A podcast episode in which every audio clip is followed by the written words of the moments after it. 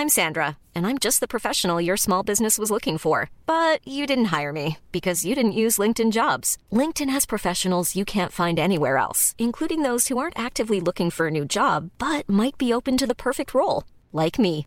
In a given month, over 70% of LinkedIn users don't visit other leading job sites. So if you're not looking on LinkedIn, you'll miss out on great candidates like Sandra. Start hiring professionals like a professional. Post your free job on linkedin.com/people today. Burrow is a furniture company known for timeless design and thoughtful construction and free shipping, and that extends to their outdoor collection.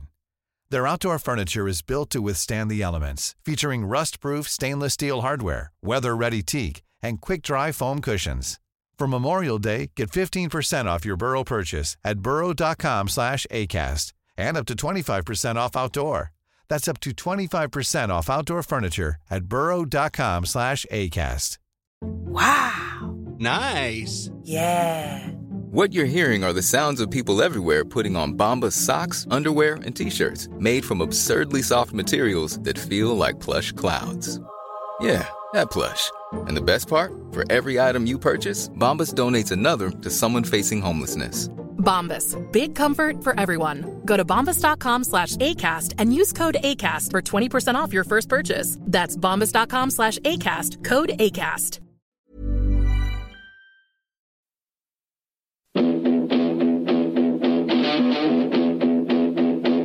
And when I started running, I suppose I didn't stop. And when I got the chance to go, I said I should go. And so I opened up. We're only the small little fish out there, so we are, and uh, we're trying hard to make it through.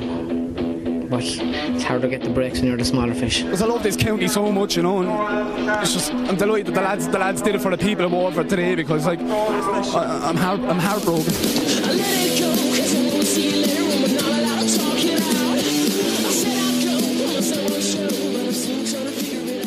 What a win for Skerries Harps, uh, Conan. There's only one place we have to start the show. This is 3 7 to 110 win against Thomas Davis, who were in the final last year. An absolutely brilliant night for the club. Um, and you were on co-com duty. I was as far away from the pitch as possible for a for a big win for that. Uh, it was um, it was class, brilliant night. Thomas Davis came up. If they had a won, they were through to the quarterfinals. And last year they got through to the quarterfinals and went the whole way to the final. So um, it was a must-win clash. If Skerries didn't win, basically they were out with one game left, and now it's set up if they go and beat Roundtowers Lusk, then we are through to the, the quarterfinal, and we've only been to the quarterfinal once before, and it was under the same manager, Terry McGuinness. So must be the, the Derry blood in him that's bringing out the best in Skerries. Right, okay. And, and there was a, an incident in the game that we have to talk about. Um, I'm not saying this had any bearing on the game, but it was a Thomas Davis goal disallowed and they lost by a goal. So let's let's uh, you have to take off your Skerries hat for a minute. So I've seen the footage of this. I saw you tweeting last night. Thomas Davis goal disallowed because player wasn't wearing a gum shield, and you know on the face of it that looks very very bad. I saw the video of it. It was a brilliant goal by Thomas Davis player cut inside two players and a brilliant finish to the net. And as he's running back out past the referee, they have word, they have a very, very quick word. And then the Thomas Davis player runs off is runs off to the sideline. So as it turns out, the goal was disallowed because that player didn't have a gum shield in. Now, on first view, when I saw it, I it looked to me like the Thomas Davis player had already had a warning because the minute, like, there wasn't much of a discussion. There wasn't like, show me, are you wearing it? Open your mouth, you know, nothing like this. It was almost like the Thomas Davis player, it's like something sparked in him and went, oh shit, and he went running to the sideline. Is it, uh, what's your, what was your take on it from watching it, or have you seen that video? Yeah, like uh, at the time and for most of, for all of last night, I thought it was really, really harsh. Like, obviously. delighted from a Skerries point of view, but it was Sean Fennelly from Thomas Davis who got the goal. Like as you said, it was a cracker goal. He buried it in the top corner out of sort of nothing really. There was two men on him, and he just burst through. And and like the, the fact that there was a goal sort of deciding the game seemed especially harsh, and I could see why all the Thomas Davis crowd were very unhappy. They went up to the referee afterwards, and for me, like the rules seem to be if a player doesn't have a gum shield and you order him off and you get a gum shield and you know we get a yellow Yeah. card if he doesn't comply with that but and then I was texting a couple of referees and it seems to be that the rule is if he was warned beforehand and then and, and he didn't put his gum shield in then the referee was banged to rights to actually disallow the goal and as harsh and maybe pernickety as it is. Like someone made the point, like you can't score a goal and hurt him without your hurling helmet, and this is this is equipment that you need. And the referee was consistent, like he did blow up a Skerries move earlier. Now Scary didn't score; they were nowhere near scoring at the time. But earlier in the game, he blew it up because somebody didn't have a gum shield. A sub actually came onto the pitch in the second half, didn't have his gum shield. So sort of a bit of stupidity as well, like you know, from the players' point of view, to get caught with something like that and. Oh, like I, I still feel really bad. Like if, if I was the ref, I don't know if I'd be cancelling out that goal. I would just tell him to go get his gum sheet or give him the yellow card or whatever. But, um, but yeah, it seemed to be in the right. The referee. Right. Yeah. No, that makes that's a good point, um, Connor. Uh, about the hurling helmet, it is you have to wear a gum shield, and if he had been warned, which it did look on first viewing, I know we've got confirmation about you know from referee that that the referee made the right call if he had been warned. But it looked to me like he had been warned because he accepted it so quickly running off the field. It's definitely an unusual one. It's a huge call from the referee. As it turns out, it could be the right call if he had been warned. But at the same time, it's not something I'd, I'd have, I had seen before. It's a good job that Conan clarified it there, Willie, because the rumour beforehand was that Conan on co-commentary shouted out loud that your man wasn't wearing a gum shield while he was running through on goal. the referee to the fact that he wasn't wearing it. Not in fairness to Conan explained it very well there because uh, this is the sort of thing, and like rightly so, but like it tends to vary from ref to ref that they have their things that they're picky on. And like I would imagine, Conan, you you might have got more feedback from the players afterwards, but it's the sort of thing that um the referee will outline before a game do you know what I mean? So the captain will go up for a toss, and then the captain will come back to his team and be like, "Right, lad, this is what he said. He's going to be picky on, yeah. you know, um, steps or something like that, and you better all have your gum shields in because he told me that if none of you are wearing it, you know, you'll get your yellow card and stuff like that." So while it sounds, while it still sounds harsh in the circumstances that he actually disallowed, like you know, he said it to him immediately after he scored a goal.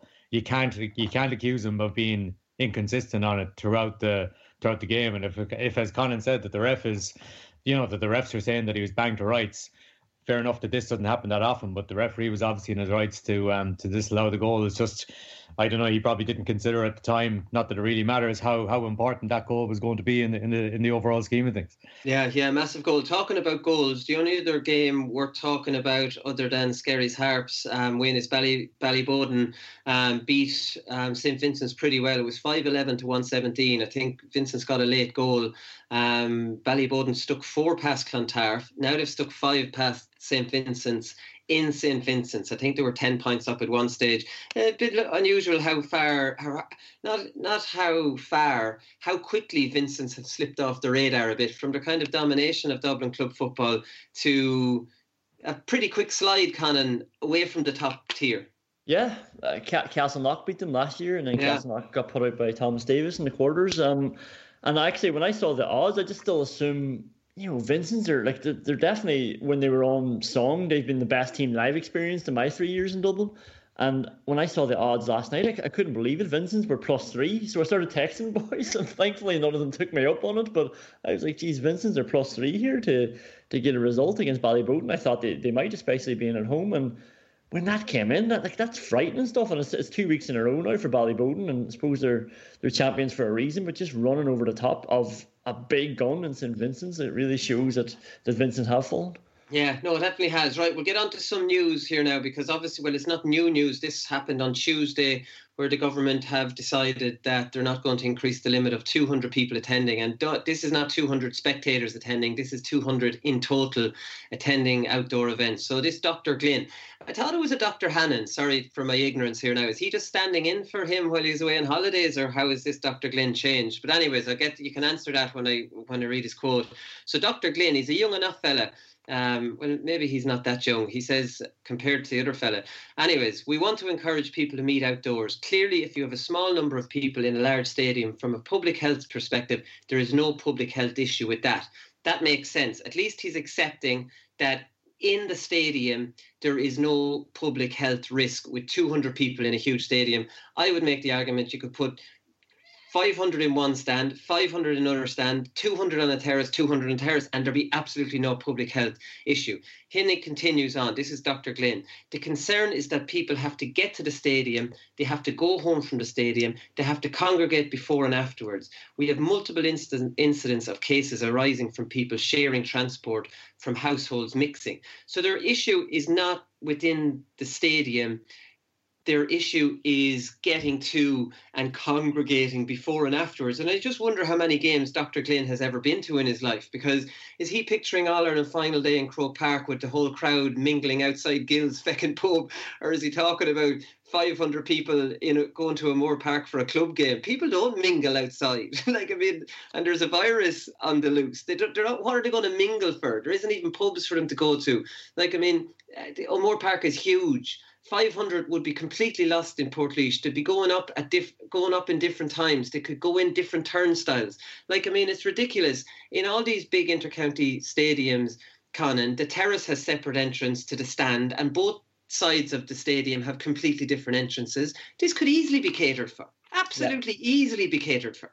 Uh, and remember, like you're you're talking about 500 people there. 500. We're not talking about five 5,000 could be catered for, Conan. Yeah because like that's like the, the bottleneck thing that they seem to be worried about you know when people are trying to file out a, a turnstile like is when you have 20 30 40,000 people at a stadium. Like we're talking about 500 and you're saying about 500 getting lost in O'Moore Park. There there was 200 there in Skerries last night well 120 watching and like it doesn't even come close to filling the sideline you know it, it's it's nuts and there's a big open gate to, to walk out and yeah like nobody's congregating down the harbour in Skerries and then all walking up to the game together like the like the Austin Stacks fans like you know? Um I, I don't know like it just seems like there definitely could be uh, more more done to try and get a few more people and I understand the concerns but if you look even outside the grounds last night there, there were almost more people up at the walls, like where there's a shop where you can overlook the pitch, and there's a lot of people there looking down on the main road, looking down, and and they're closer together than they would have been if they were allowed into the into the grounds. Uh, it's madness. It's absolutely madness. It's so disappointing. And from a financial point of view, we'll get to this in a minute. It's just a disaster for the GAA, for county boards, for everything. There will be no supporters at the Limerick hurling games that RTÉ are showing on Saturday night because they're showing a double header.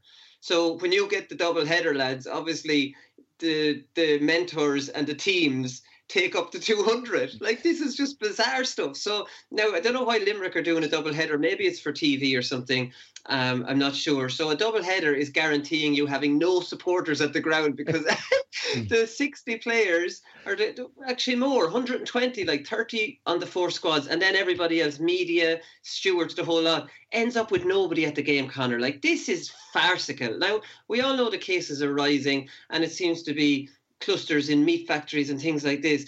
But this is just nonsense, and it's completely destroying the GAA from a financial point of view, and there look, looks to me to be no good reason for, for doing so. How, I, I just wonder how the double header work, how, how the double header works. Do the two teams that play first do they have to clear out completely of of the Gaelic grounds before you know the other teams are allowed in? But that wouldn't work if the throw-ins are at half five and half seven. That seems a bit strange. But just to go back to what you were saying there about like Ronan Glynn, like the just looking at the language of it, it seems to be well, if you were to look at it in the GAA context anyway, it seems to be based on on habits around maybe inter-county games. I think, as you said earlier, like if you were if you were going to a county game, you'd have maybe you know people from different towns maybe going in cars together, and they maybe might congregate beforehand, as opposed to a club setting where the game is likely to be in the town, you know, where most of the supporters are going to be coming from anyway. So the, the, that that danger of people congregating beforehand or even traveling to games together doesn't exist. And when you mentioned Port Portlaoise there, I was thinking, you know, like it, it should really be fixed for stadia that can accommodate it. And it seems, you know, we talked about the Gaelic grounds in Limerick and Port Portlaoise and stuff like that, where you can have you can separate them. You give them a ticket for a certain stand. You say you have to go in this entrance and you have to leave this exit. You could even, you know, you could even go as far as telling them where they have to park their car if you want to be you know that that pernickety about the guidelines, and it's just you mentioned about money there. I think Wooly that we're, we're not going to see we're probably not going to see the effect of that until until next year. I know like they're they're doing the clubs are doing the best they can and counties are doing the best they can to cope, but like I think it's next year when you've you know we we've seen in recent years the costs of training you know the costs of training county teams and stuff like that and, and county boards just aren't going to be able to afford that now so while we're seeing the while we're seeing the impact of it now already I think you know six months a year down the line, the GAA is really going to feel it in the pocket. So when you have a situation where Grafton Street can be completely full of people on a sunny day walking up and down and I was down in Tramore last weekend and like I mean all the amusements were open. There was there was a one way in one way out situation going on but they were completely mingling. I saw pictures on Twitter of Tayto Park the same the same kind of thing.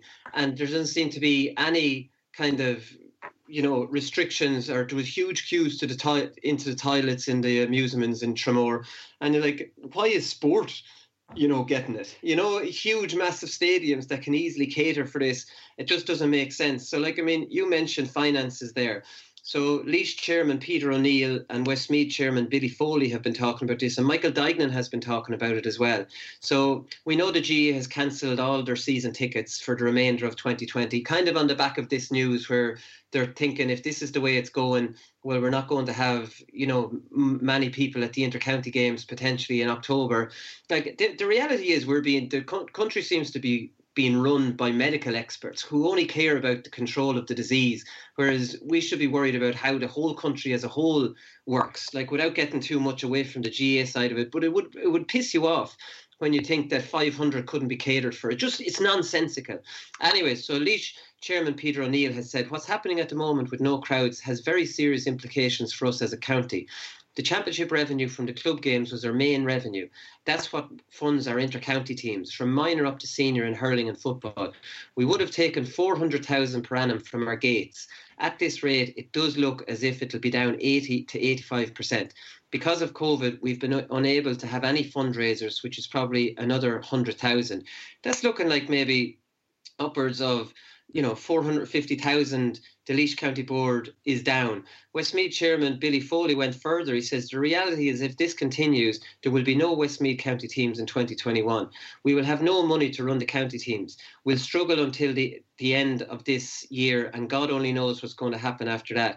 We're trying to get get training fields and we're budgeting for surplus this year, but we're going to run into something like 200,000 loss.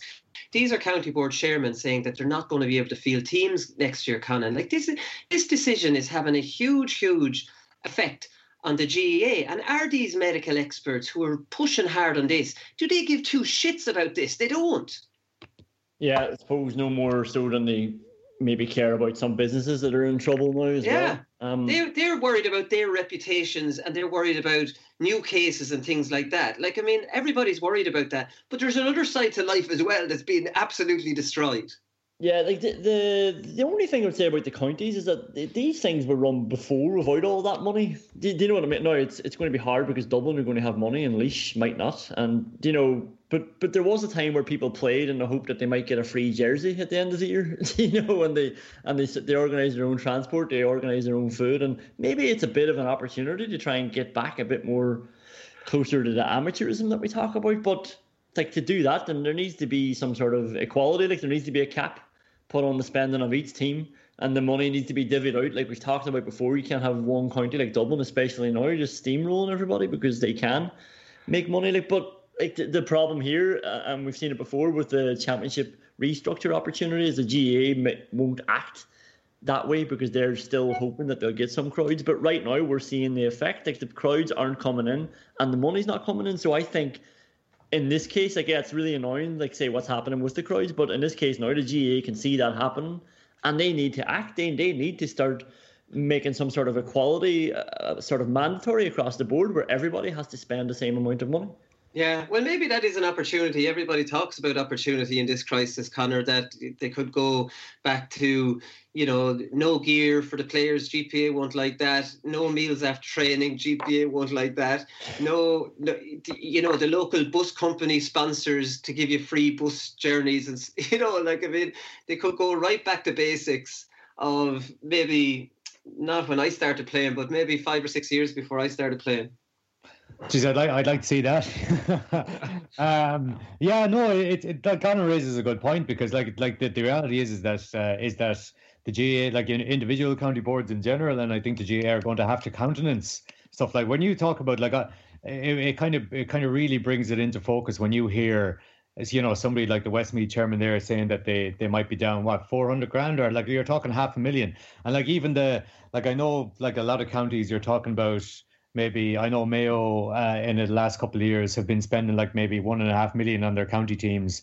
You know, there, there's other counties, especially dual counties, that might be similar. That that that just can't. That that's not going to be able to. That's not going to be able to happen anymore if the revenue streams have been have been this impacted. Now it'll be a fair, you know, it'll be a fair kind of change of, of, of scenery to have to go from that to to to to you know if you're talking early 90s maybe late 80s even before that where where the, the type of era that Conan is talking about there. But it's it's it's it's I think the Westmeath Westmeath chairman said it well again when he said that like it's we'll struggle on till the end of the year. And but then that's the reality when they're looking at 2021 and thinking how are we going to you know how are we going to finance everything that we have to finance? So it's a stark reality I suppose but it's a reality that I think everybody in the GAA might might have to get used to the way things are going yeah, it's it's funny. Next year, with all the money dried up, all outside managers will respectfully resign from their positions. Um, you know, and that maybe it'll go back to that where you'll just promote some ex senior player to your senior management team and he's not getting paid and he's doing it for the love of it. That would be a good outcome if all clubs run out of money and county boards run out of money. Um, it's definitely something to look out for, anyways. How many outside managers resign their positions next year?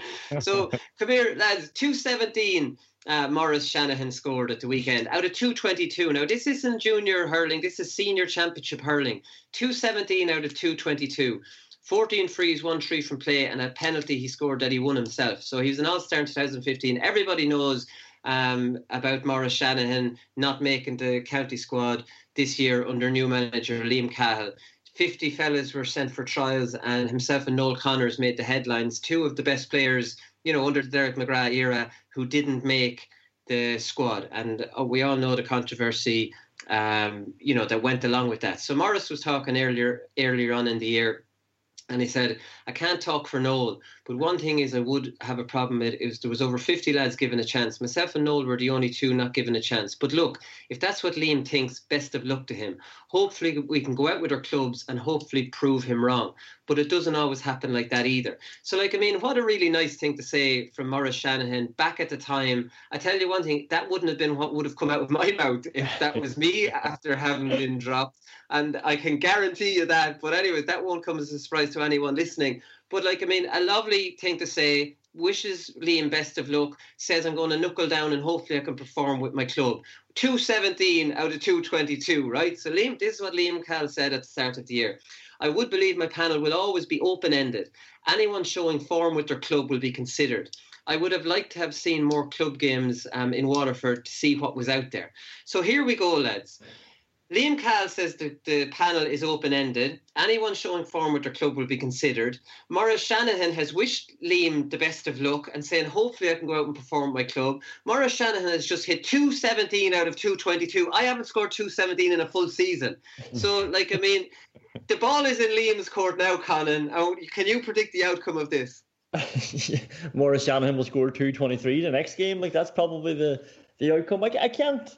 I can't get my head around those scoring stats, sort of like you're saying. But this uh, this whole thing is close to my heart with Paddy Bradley. He was dropped off the Derry panel as well. And sometimes I feel like you know managers want to make a statement where sometimes they talk about we're moving in another direction or we're going for the future. And like you know it's it's bonkers because if you're having a trial of 50 people, you telling me that Maurice Shanahan isn't among the top 50 hurlers or is worth looking at. Like that that quote from Liam Cahill where he's talking about not having an opportunity to see what's out there in the club game. You know Maurice Shanahan's out there. So so maybe have a look at him. He's only 30. He's obviously flying. And this is one thing that worries me. If you're always talking about the future and you're constantly building to a, another point in the future, then there was no point in developing someone like Maurice Shanahan in the first place. Like you, you went and developed him as a youngster so you could reap the benefits of for about 10 years when he's what between 23 and 33. No, you have him at that age use them. Like that's why you develop them. But if you're always looking to the future, you'll never have players in their prime. And Jesus, Maurice Shanahan is obviously worth having a look at. Yeah, well, no, that that would be my opinion. Obviously, they had a very turbulent year with Páraic Fanning in as manager, and there was a lot of rumbling about Clare power and things like that. And we don't know exactly what went on whether Maurice Shanahan and Noel Connors were involved in that, or you know, it would. I don't think it might have been 100% hurling reasons that you know they, they they might have been dropped. But there's no doubt 217 is definitely putting pressure on Liam Cahill. It's always things we talked about. Uh, you know, panels being open ended, and every manager says this, and it's something I have a problem with. And I remember criticizing Colin Kelly, um, Colin Kelly, the Westmeath manager, and he ended up texting me he brought in a load of lads after the league, and I was criticising it. Now his hands were tied because he lost fellas off the squad. But I do always have a problem with managers saying they're open ended, and you know players in the October, November, December, January training like dogs in the rain and the shit, and then playing the league, and then somebody is open ended. He scores you know, 110 in a club game, and suddenly this lad's back in the mix after being on the, you know, taking it easy, watching the Champions League the whole winter. Like, I mean, I, I don't like that, um, Conor. No, and I'd be the same, and, and like, and I think I agree with uh, with Conan there. With I, I, I don't think Liam when when he was talking about Noel Connors and Maurice Shanahan, I don't think at the start when Liam Cahill said that he meant it was open ended. Liam Cahill to me, and I can't speak for him, but to me he was making a statement. He was like, right, I'm taking over this team. Noel Connors and Maurice Shanahan were part of the old regime in Waterford. I'm I'm I'm putting in a new regime here, and they're not going they're not going to be part of it, and that's it. But the thing is, like the, the one thing is that the whole the whole fact that we there's been no inter-county hurling since the start of the year might have solved the problem for Liam Cahill. Is that like if if if was the thing that you can imagine Liam Cahill trying to bring in them back in at the end of the league instead of championship you know, just ahead of the championship. Whereas now it's nearly like starting a new season, so it probably won't be a big as big a deal if he wanted to bring in the likes of Maurice Shanahan and, and Noel Connors. But to me, I would have I would have said that that statement was so kind of firm. That was a message being sent out by Liam Cahill. But he'd be a brave man if he doesn't bring it back in now after 217. But I, I, I would think that that's that's the way he's going to go, and he's probably going to stick with that too. It's definitely cranked up the pressure on him. There's no doubt about that. But I have a bit of respect for Maurice and for Noel. They never they didn't go to the media. They didn't whinge. They didn't complain. They just kind of knuckled down. Like I was texting Noel Connors um, about potentially being a pundit on the show, and he won't even reply to my text. Never mind uh, talk to the media; he won't even acknowledge me. But uh, on another on another note on this Waterford Championship, lads, there's three teams already out of it. Um, that's Ballysaggart, Clonea, and Tallow. There's actually three teams already out of the Wexford one as well. Cloughbawn, Feathered, and. Rathnure obviously are the big traditional team down in Wexford. They've the most county titles, so it's very surprising to see them out already. They've already lost, uh, must have lost two. But Ballysaggart have Stephen and Kieran Bennett, who are two guaranteed starters for Waterford. So by doing the maths, it's 45 days since last week since they went out until they can play with the county. Now, isn't this what Paul Flynn was talking about, Conan? Like, I mean, this is outrageous that they can't officially train with train with the county. Well, it wouldn't be much of a county training really if it was just the two of them, anyways. But at the same time, you get my point. Absolutely, and like that's that's what was always so strange about the people who were so firm about this as well. Like I think the camp was was pretty split. Like people thinking that the club needed more love, and they, they give them that clear window, and the counties can basically just piss off until we're all ready to go back. But you know, you have players like that who are 45 days. Like that's a that's a pre-season for a lot of people, or an off-season for, yeah. for a lot of players. And when you have people like the Bennetts now who are not playing hurling, like and, and a lot of people were suggesting that you know, get rid of the county season entirely. Wouldn't that be great just to have a club season? Well, thank God for the county season that these boys are going to get a bit more, like you know, a bit more action yeah. further down the.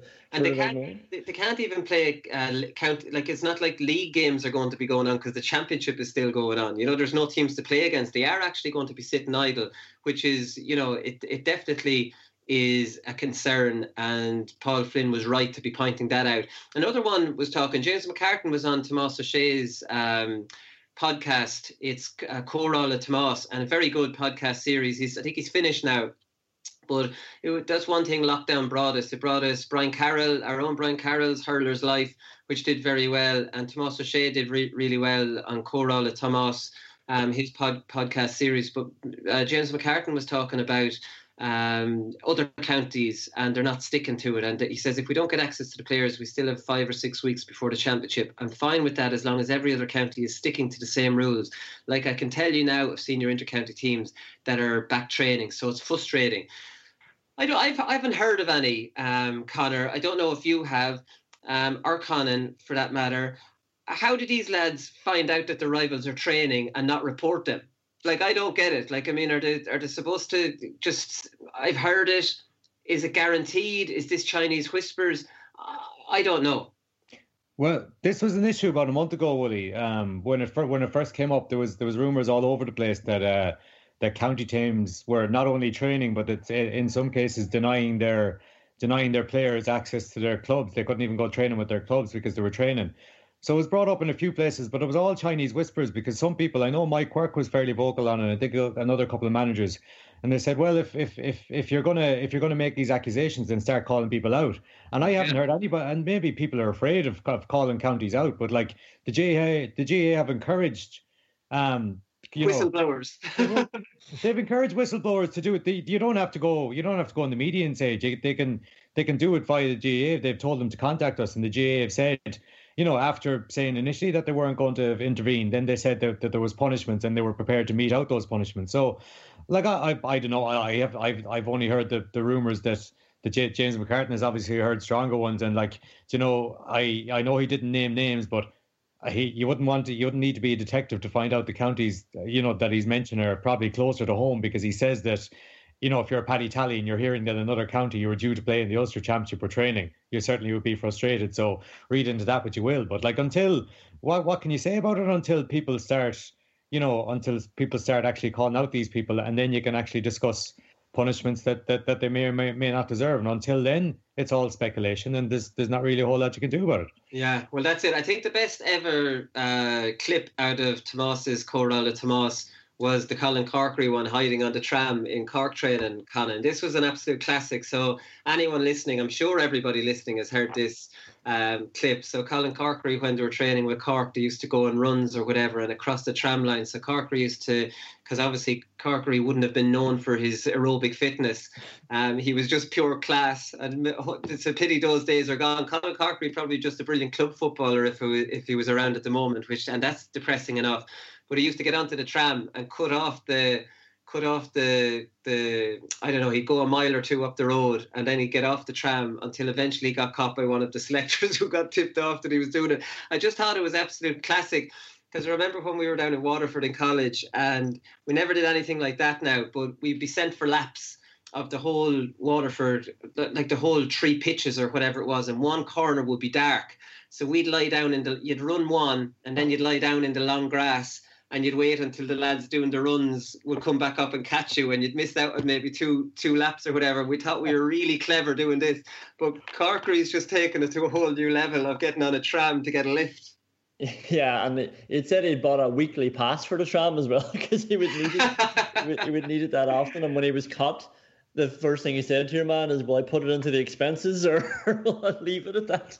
So he was actually looking to charge them for taking that, those shortcuts as well. Absolute, absolute clinker. And like, yeah, yeah, Tomás Ó Sé's thing is great. There was a good one with Paul Galvin as well, where he was talking about the the attitude of some of the Wexford players, just like going away on holidays in New Zealand for for a month during pre-season, and he was trying to get them to take a ball with them, and they were just like, ah, you know, I'm going to be driving around New Zealand. I won't have time to, to do any of the program or kick the ball. And Galvin coming from All Ireland, four All Irelands or whatever it was with Kerry, just couldn't get his head around it. Like so, um, a couple of good chats there. Yeah, but in fairness to the Wexford players, bringing a Gaelic football on holidays would totally cramp your style, wouldn't it? Like, give me a break.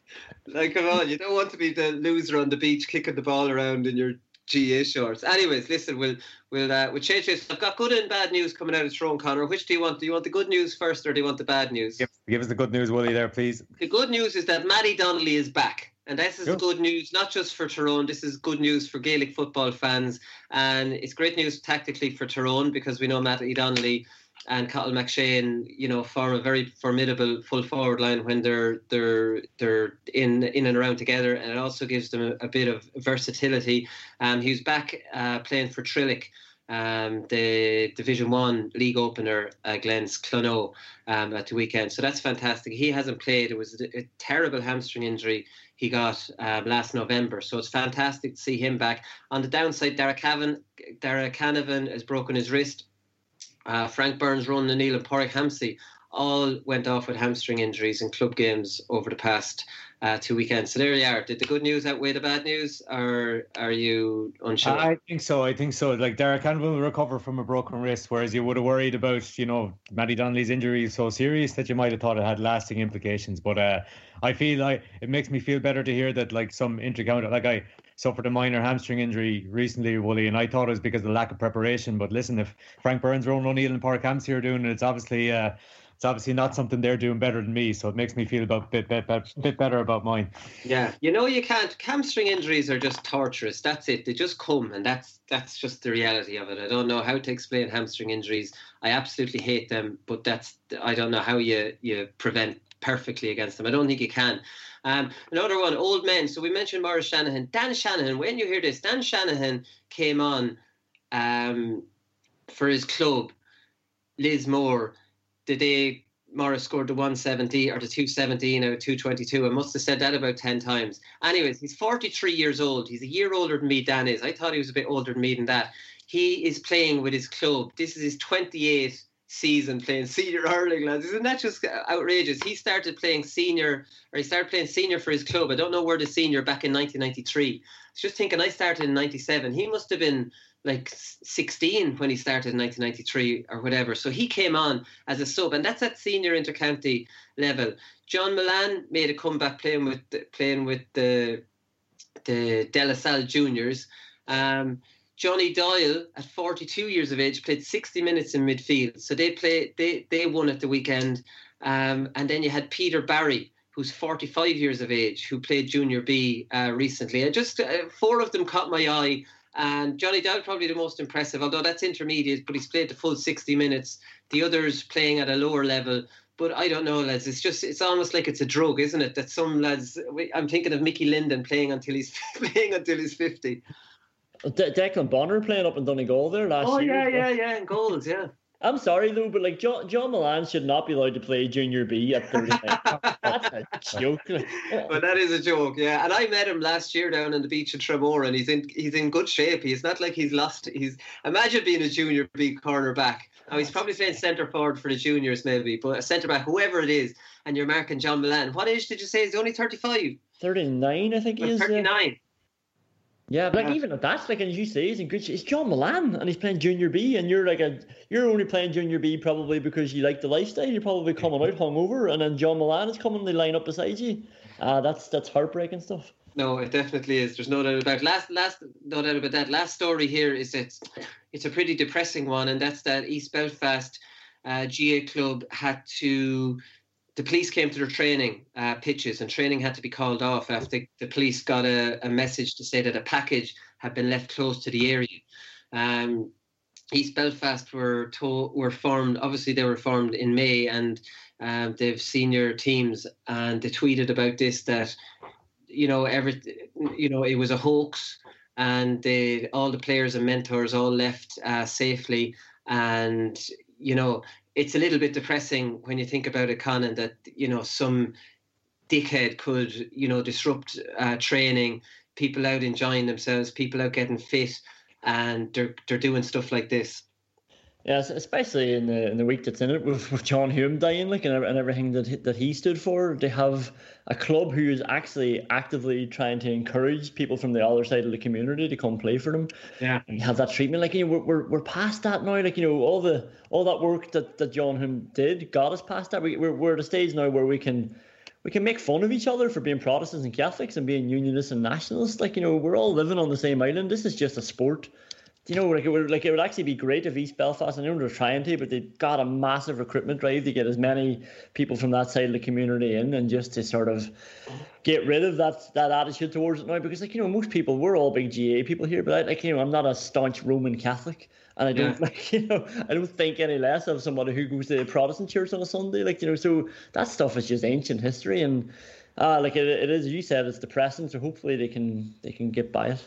Yeah, for me, religion is just complete fantasy stuff. So the idea that people would dislike each other because of some complete fantasy is just bizarre stuff.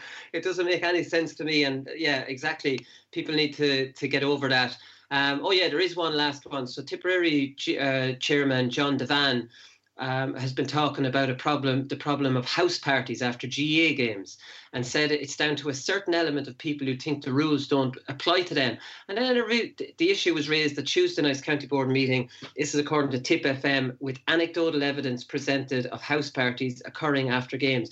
Now, I have to admit, Conor, I never really thought about this, and I'm thinking if I'm in my twenties and I'm after winning a championship game, I'm going to a house with my friends like I, you're young, you're you're hmm. twenty in your twenties, you've just won a championship match. You'd always used to go to the pub. I don't know.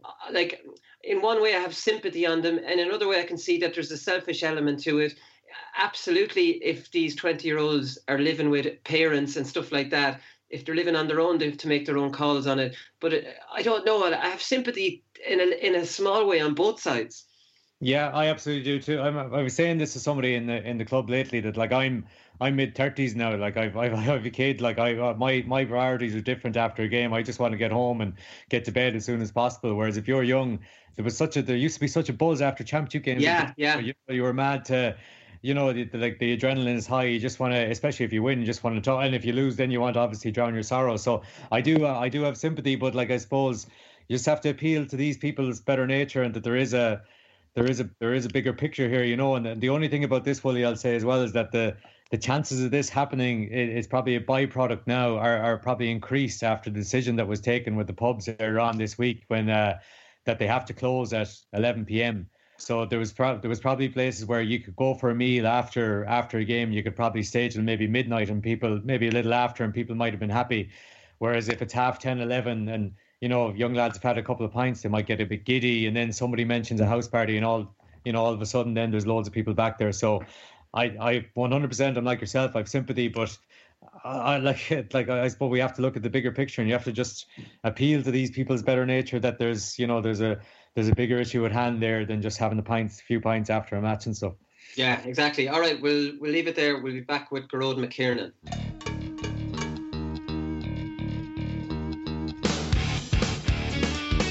I'd never be allowed to go off and eat a heap of shite like and and become a, a slob or whatever. Like I was always doing a bit. I, all I remember is I thought I was going to get clobbered on the way in there. I threw the ball up in there. I don't know. It was, it was pure luck. No, in fairness, pure luck. Uh, but it's fucking bullshit. As you see yourselves. All right, so Gearóid McKiernan made his Cavan Gaels championship debut with two points um, at the weekend, and he joins us on the line now. How's it going, Gearóid? All good, Colin. Yeah, and yourself? No, all good, all good. Now, I have to let you know that I'm completely against leaving your home club. Any player leaving his home club to transfer to another club. yeah, well used to. Uh, it was you, like, like I think it was you who set the trend, so we're just following it. so, so why did you why did you transfer? Uh, look, it's true. I've been living probably just five minutes outside Cavan Town the last like three years now, and then just towards the end of last season, was something I was thinking of, and then I probably I just discussed it with my parents and my close friends. And look, it wasn't a decision that I took lightly, and I I know it probably did upset a few people as well, but it was just something that I felt I had to do for myself, and it was just probably the um, wanted to play senior football for like a couple of years, probably my life's probably be based in Cavan for the next two or three years anyway, and it's just just a move I decided to make, and with the support of my close friends and family, so it's um okay, it's done now, and they've played a few league games and made the championship debut there on Saturday. So it's all about just moving forward. Well, that's it, and it, it sounds to me that it hasn't gone down well in Swanlinbar, your your home club, or like is is a kind of split.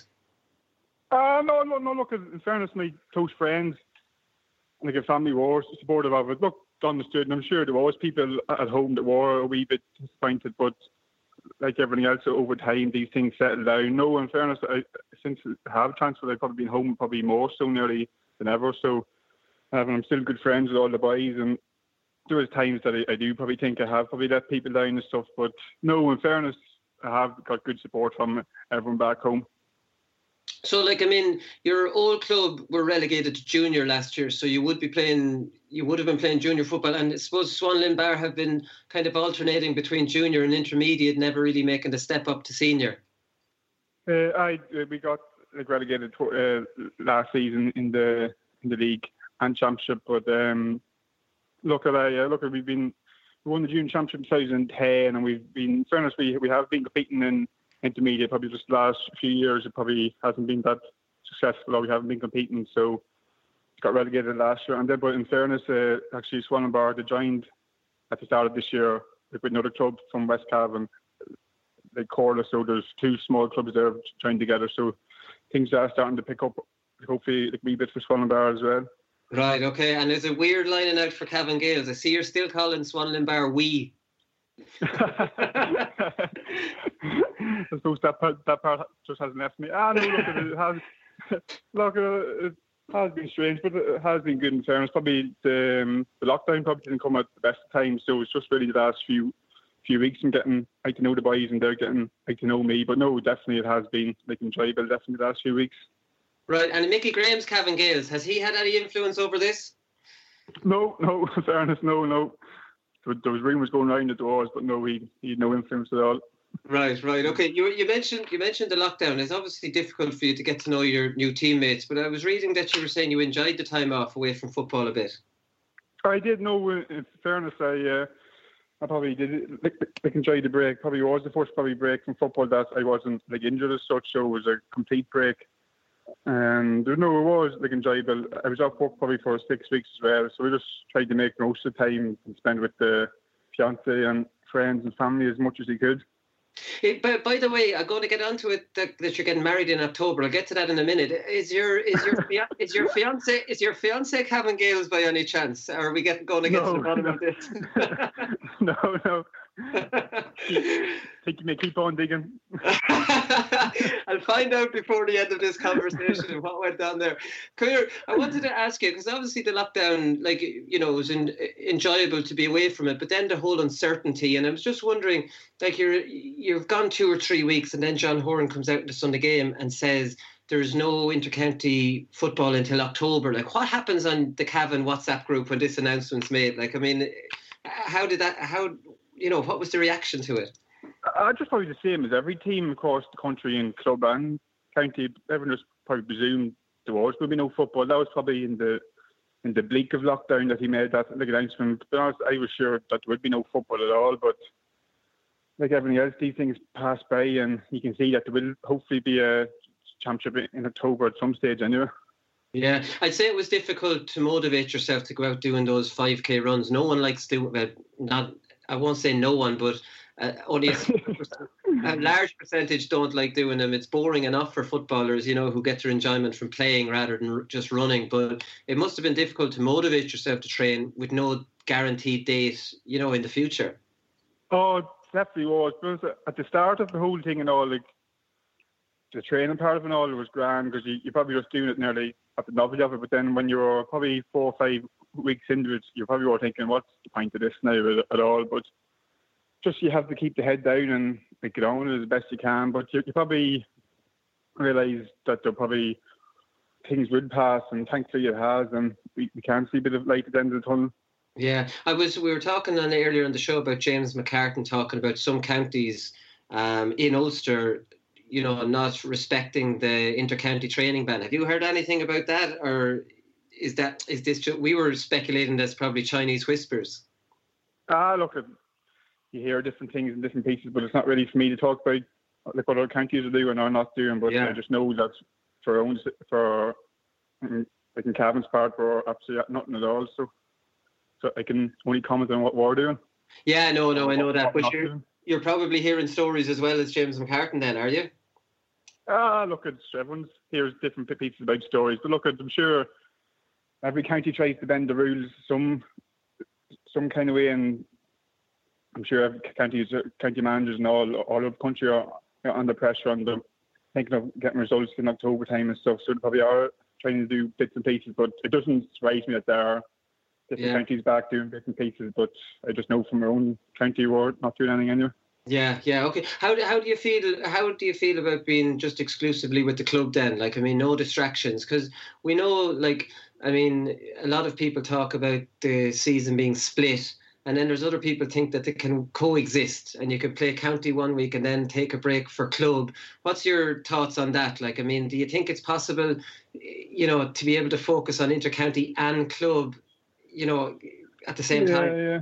No, I, I've actually really enjoyed just putting the full focus like on the club. Like you know, you have this two month or three month window where it's just club football, and it's actually just been like enjoyable. Even the way like the dress rooms all aren't open, it's actually just enjoyable, just and refreshing. Coming coming to training togged out and going home togged out, and you just know you have this focus of the club window. And I probably think going forward, probably is something that they could like look into. Right. It's like, I mean, when you, because players talk to me about focus all the time. No, I'm just focusing on this. As in, you know, you have to kind of have tunnel vision about the intercounty or the club. Whereas if they were going to play one one weekend, the other one weekend, it probably would be difficult to have that focus. Yeah, at times like it can be because obviously when you're involved with the county, you're pushing for your place and that, and the high pressure stakes that are involved in that. When you're going back to your club, maybe in the back of your head, you're half thinking, hope you don't get injured here, but then that's not probably the right attitude, right? And you feel like you're letting and the club down with that mindset as well. So I think the way both club and county at the are separate seasons, I think it is good going forward. Here's a, here's a question I meant to ask you actually um, at the start. You know the way, like, say your club is is down at junior level or coming up at junior until you won the junior, went to intermediate. You know the way in a lot of counties people say people from junior clubs don't get never get a chance. Now this wouldn't have applied to you because you're an outstanding player. But would you ever have noticed players at junior level not getting the chance because they're playing at junior clubs?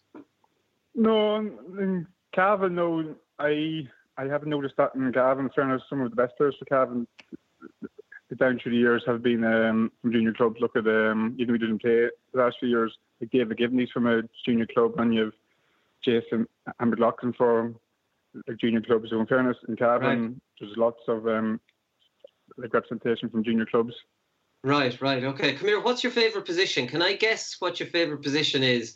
Um, and I'll tell you, you can tell me if I'm right or wrong. You love playing midfield, you don't mind playing centre forward, and you hate playing full forward. Would I be right in saying that? you, hit the nail on the head there. How do I know that? Who was telling you that? I think someone must have told you that. but like I suppose this is it. Like you, you get a lot more freedom out of midfield, and then you get a little bit less freedom at centre forward, and you get no freedom at full. Forward. Because I've seen you playing at full forward, and it it never really works out for Cavan. You don't get good supply, and you're being double marked, and it's just it doesn't look enjoyable for you. Whereas at, at number eight unless you're being man marked by a wing back or something, you, you, know, traditionally midfielders just go out and play. Yeah, probably either midfield, the go centre forward, I'd prefer to be playing. But look, I play anywhere I'm asked. But probably I'd full forward thing probably hasn't really worked out worked out too well. I think it causes more harm. We've been good in there at times, but um, look, at probably either midfield or centre forward, yeah, where you've a wee bit more freedom. What do you think when you're in midfield and you see some wing back coming up just to follow you for the whole game? It's like, oh, for God's sake. I don't know. I can't repeat that. I don't think what's just going through my head. but that's the thing, because like when you are actually marking a midfielder that is out, you know, to play his own game and you play your own game, that's the traditional way. You know, let the best man win, kind of thing. Yeah, look, I think that's the way all midfielders like to play. Like that traditional way, go toe to toe. Like with the midfielder, at times it's difficult when like, you're man marked and stuff, but suppose yourself trying to find a way to work yourself into the game. But no, that traditional way of going toe to toe with your man. It's if every game was like that, I think it'd be we'd be all happy. Yeah, no, definitely. So come here, you're getting married in October. Now you would have planned this out, saying to your fiance, "Look, we'll get married in October. Right, the weather isn't as good as the summer, but I've got championship during the summer, and look what's after happening." I know. Well, in fairness, my fiance plays football too, so she's understandable that way. But um, no, things probably couldn't have worked out any worse in terms of the wedding, the wedding and football. We were actually hoping on Tuesday to get the better news from the um, and the government with numbers and stuff. So at the minute we're just not really sure what's going to happen. But at the minute we're due to get married on the 17th of October. I think that's the first weekend of the um, when the league starts. So right. I'll be I'll be away that weekend anyway. So you, even even stuff even stuff like sending out wedding invitations, you can't really do that because you don't know how many you can send out yet. Is that it? No, uh, we actually have like invites like at the minute, so we're just waiting to hear if we even if we can send them out or anything. But um, we probably have to wait another two weeks before to make like, the next announcement. But we have we obviously know we won't be getting our full numbers that we thought, so we're just even not even sure if we're going to be 50, like or like 100. So at Yeah. the minute, it's just it's, just it's just a nightmare at the minute trying to plan it.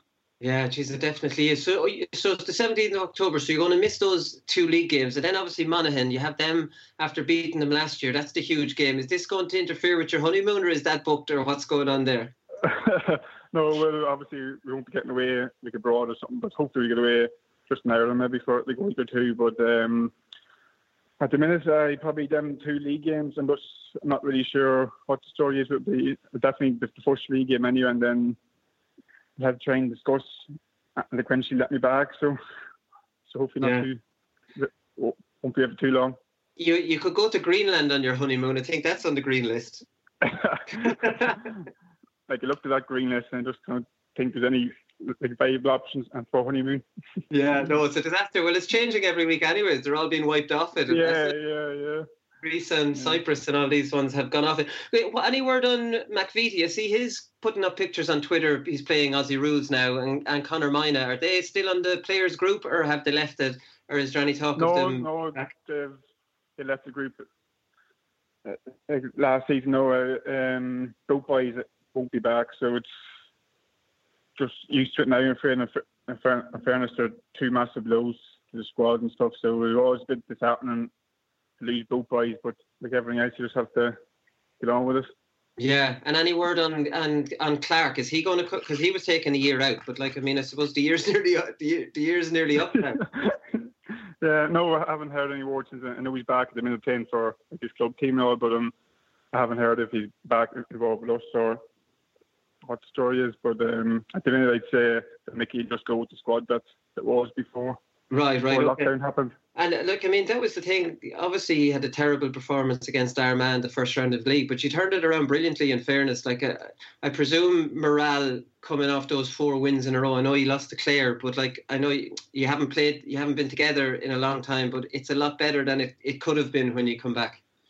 No, no. In fairness, it was morale was in good place. Stuff we were going well, but unfortunately, we lost the last game at Clare, so we're in a position where we can go up and we can go down. So that Clare game was a massive, massive blow, but we did respond very well after that Armagh defeat. 'cause we had a lot of soul searching to do after that. We won the next three games and bounced with good team performances.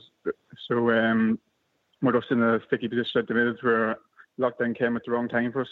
Yeah, I think it's been a mad year. There's no doubt about that. You're playing again on Saturday afternoon.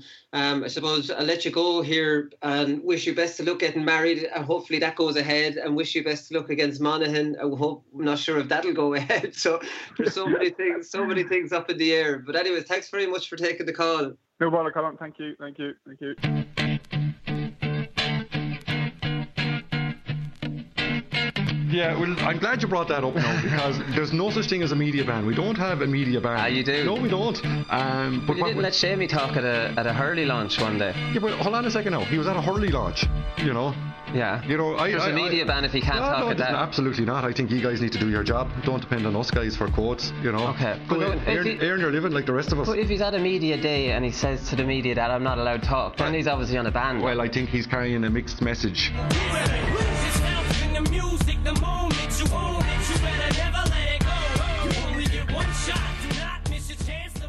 Right, lads. So fixtures to look out for this weekend on TV.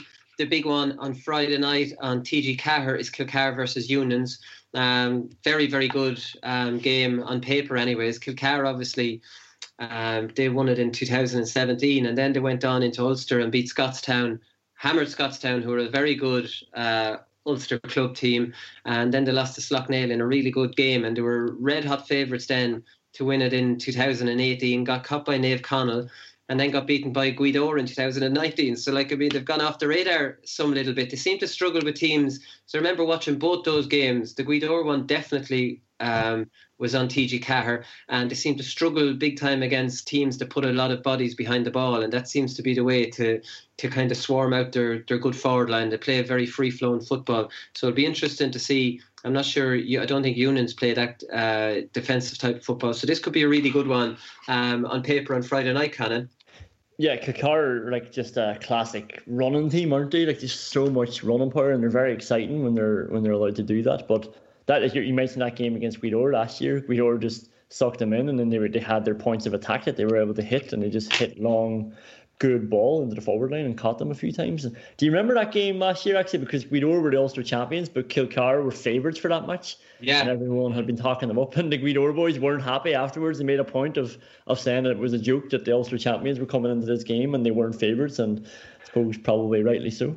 Yeah, you're right. I think uh, Kilcar generally hammer everybody until they get to semi-final stage and then go in as as kind of favourites. A bit like Ballymun Kickhams, for example, they have the ability to run up um, huge scores. Here, by the way, did you see the result between Sarsfields and Johnstown Bridge after all my talking about them last weekend?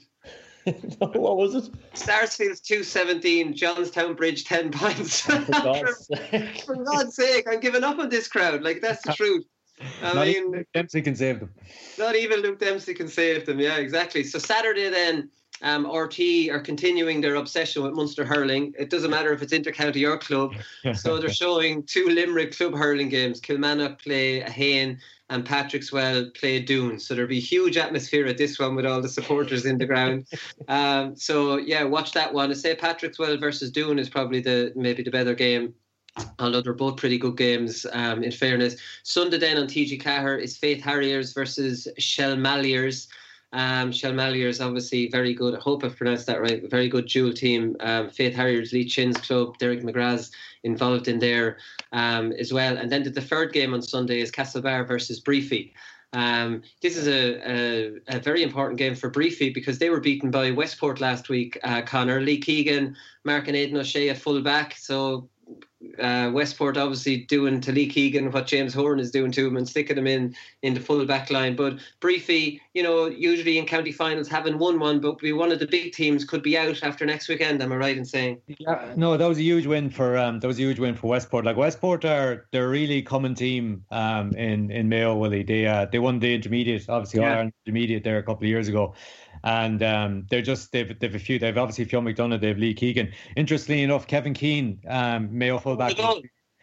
Sorry, He scored a goal. he he played full forward. And yeah, yeah, he played full forward and he scored. I think it was something like one two or one three, as far as I know. Yeah, because uh, we this that we we the game on Sunday actually. and We were hearing reports of of, of the Breaffy Westport uh, game coming in just before we played it, and uh, the other one was that Lee Keegan marked. Now Aidan O'Shea started at 14. I'd imagine that he wandered a bit, and Westport had just detailed Lee Keegan to follow him. Whatever. There's a few there's a few great photos actually. Sportsfile had a photographer down down kind of watching the two of them. So, but Westport like the, it's a disappointing result for Breaffy, but it's not. Uh, I wouldn't consider it a huge shock. Westport really are a common team. Breaffy just about beat them in the I think it was the quarterfinals. Um, last year. So while yeah, it was it was a big result, but not but not a shock. But I Castlebar played Charlestown, just about beat Charlestown on Saturday, and weren't really impressive doing it. So like Breaffy aren't out of it by any means. That group is really interesting. It's um like Castlebar, Breaffy, and Westport all all in the same group as the group of death. So if if Castlebar can get one over um over Breaffy, that that's as good as them them out because I would see I would imagine that Westport would beat Charlestown on Saturday as well. But great game to have um great game to have on TV now I have to say. Yeah, no, it definitely is. Killian Connor got a straight red last week, so Ballintubber drew with um, Agamore, is it? Aghamore. Aghamore, Aghamore. I should have known the kind of pronunciation of that. Um, it was one four to seven points, so it sounded like an absolute disaster of a game altogether. Killian O'Connor is suspended for a game. He got a straight red. Uh, very out of character for Killian O'Connor. I think we'll all um, agree on that one. Um, I'm definitely being sarcastic uh, there. Then we have. Yeah, so we have. They're probably favourites for the Mayo Championship again, are they? Um, Connor, if you're saying Yeah. Castlebar aren't exactly shooting the lights out. Well, they weren't on like they weren't. so these two games were on Mayo GAA TV on Saturday. So you'd Castlebar and Charlestown first, and then you'd Bal- Armore second.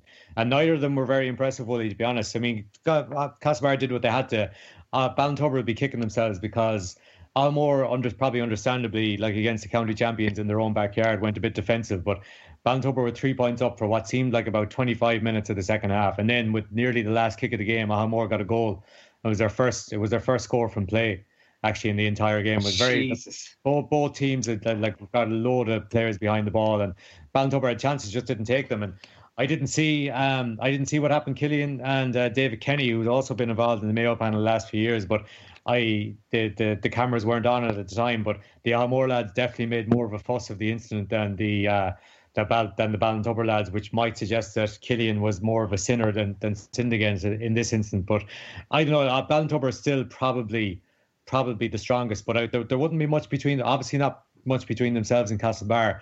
But then I'd, I'd watch out for Westport and the other the other couple of teams. And Ballaghaderreen got to the county final last year, and Ballina starting to make it a comeback as well. They had a very good win on um, very good win on Sunday too. So watch out for them. But if you were to pick the Ballintubber Castlebar is still probably strongest, but not as not the gap between the rest isn't as big as, as it has been the last few years. I must uh, I must check Stephen Poacher's Twitter for I'm sure he congratulated Aghamore on a brilliant performance um, against Ballintubber. Uh, yeah, so that's all the games I'll tell you at the weekend. Best of the rest, really. There's a full round of Armagh Championship. Keep your eyes out for that. No huge standout fixtures that I could see. The Laois Championship get kicks off. Stradbally versus Portarlington is probably the the standout um, fixture in that one. Um, friend of mine, Greg Ramsbottom, managing Stradbally, and they have a couple of players back. Um, they've been they've been on the slide the last couple of years. Uh, Portarlington probably second after Portlaoise um, at the moment. Cavan Club Football Championship is on. Tipperary Hurling Championship is on. Loughmore Castleiney versus Thurles Sarsfields, probably the big one. More big games in in Kerry, Kenmare versus Dr. Crokes. Kenmare obviously beat Templenoe, lads a goal in the last minute. I'm sure you saw that. We were talking up that Classico last weekend. Um, heartbreaking stuff for Templenoe. Um, they play Kerins O'Rahilly's again, um, and Legion, Killarney Legion play Austin Stacks. That's a big Killarney um, derby. Then we have Kilkenny. Funnily enough, Kilkenny hurlers have a full round of league matches. So whatever way they're doing it um, is unusual. Um, Galway hurling championship is on St Thomas's versus Sarsfield. Sarsfield's on television a couple of weeks ago, beating Portumna. St Thomas's won theirs. And Offaly Club football, probably the big bigger one for me is Cappincur versus Clara. The reason that is is because Cappincur asked me to one of their dinner dances a few years ago, so I have to give them a shout out. Um, funny enough, Cappincur, they're only a tiny little village. Um, they were intermediate champions in 15, senior B champions in 16, and now they're up senior. It was only their fifth ever game at senior, or they won only their fifth ever game at senior level. Uh, they beat Tullamore, who's a big local derby, and Tullamore one of the big teams in Offaly. So if they win against Clara, I'm pretty sure they'll be out. Um, they'll be going. They'll be going well. It was one twelve to one eight. Um, to beat Tullamore by. So that's it. So basically, what clubs learn here is that if you invite me to your dinner dance, um, you get a shout. You get a shout out at the show. were you, were you the guest of honor, Willie? I, I, I wouldn't know. I wouldn't say guest of honor now. That's way too. That's way too big. I was. Key, I was. Key, I was keynote speaker. I wasn't actually keynote speaker. I was interviewed. It was a weird one. I even brought Itzy over and all uh, with me. It was. Uh, ah, they were all sound. I don't know what uh, the interview. Brian Gavin was the referee. Was was the MC for the night, and I suppose I was I was a guest maybe, and that was it. And he Brian Gavin interviewed me up on the stage, and that was it. Gave a few answers and sat down and ate, ate dinner and had a few pints with them, and that was it. Yeah, very enjoyable. I was also asked up to present medals in Galway. After that, that's it. Um, I'm sure Joe Brolly in one night would do as many as I've done in my whole in my whole media career. He would leave. He would leave one to go to another. But anyways, that's it. Personal information there. Um, we'll we'll leave it there, lads. That's it. Um, we'll be back on. Should we be back this Monday? Definitely. Sure. It's uh, there's no bank holidays this Monday, so we'll talk to everybody then. Good luck.